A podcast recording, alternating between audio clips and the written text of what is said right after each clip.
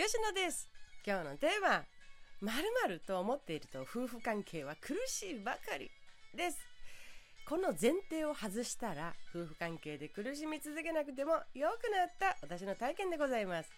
さあまるまると思っていると夫婦関係は苦しいばかり。何が入ると思いますか？どんな言葉がまるまるに入りそうですか？私はねこう言います。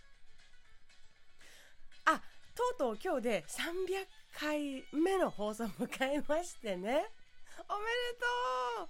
ありがとう。どういたしまして。ということで今までたくさんたくさん幸せの秘訣やパワーバランスを整える秘訣や仲良くするコツなどなどお伝えしてきましたけれども。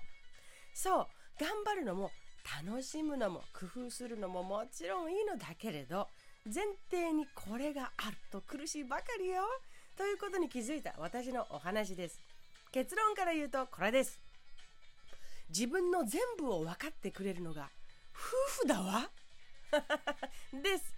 自分のありとあらゆることを見て知って理解を全部にしてくれるのが近しい人だという思いがかたくなにあると苦しさは続いていくのです。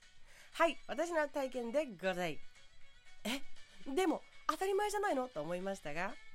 思いましたか？私はそう思う派です。そう思う派でした。だからこそずっと悩んできたのですね。この野郎なんで分かってくれないんだと。この野郎と。こういう理解じゃ納得いかん。こう理解してくれよと。あでもそれはね時と場合と状況によっていい使い方もできると思います。全くのすれ違いやもうどん底にいる時奥奥深い闇深いそこにいる時はねそれでむしろいい手こ入れになります。ザ・マイナスの関係性にいる時ねお互い思いはあるのに言葉が足りず理解が足りず歩み寄りが足りないためにすれ違いという現象が起こっていると思うからです。が普通にまあ仲は悪くもなくむしろまあまあいいっちゃいいのようなザ・プラマイゼロ。ゼロ地点の関係性にいたとしましょう。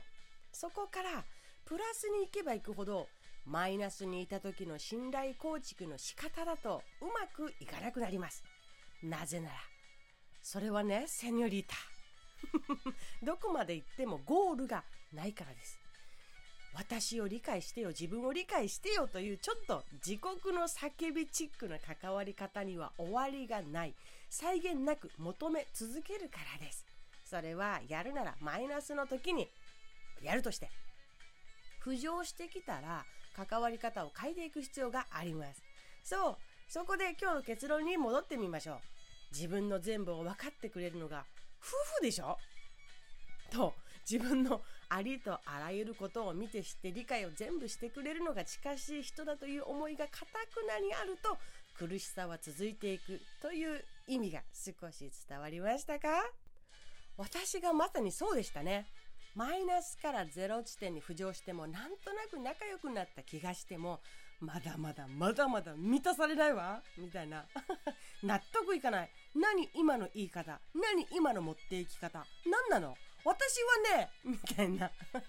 言うか言わないかは別としてそんな内心はそんな気持ちで おりましたよ。てかさ家族ってさ夫婦ってさ何もかも全部を知って理解しておくべき存在でしょ？特別な存在ってそういうものじゃないわけ。と信じ込んでいた私は。なんで私のこと何も分かってくれないのよ？という怒りで長い間苦しかったのですね。なんて言うんでしょうね。苦しさに苦しさが相まって、苦しさが苦しさと絡まって、苦しさに苦しむことが日常であるという状態でした。そんな時ね、状況を打開してくれる考え方に出会いました。なんかの本で読んだんですね。それは覚えてないので、私なりに解釈した言葉をお届けしたいと思います。あなたが夫とね、ショッピングに行きたくて、夫にショッピングに付き合ってほしくて、でも夫は行ってくれなかったら、友達と行けばいい。話を聞いてほしいのに夫が話を聞いてくれなかったら、男友達を3人から5人ぐらい作ればいい。夫に聞いてもらう必要のない話ならなおさら気楽に聞いてもらえ信頼できる異性の友達を増やしたらいい一緒にテーマパークに行ってくれなかったら行きたい人を探して一緒に行って楽しめばいい夫婦といえども共有しなくていいこともある。知らない面があっていい。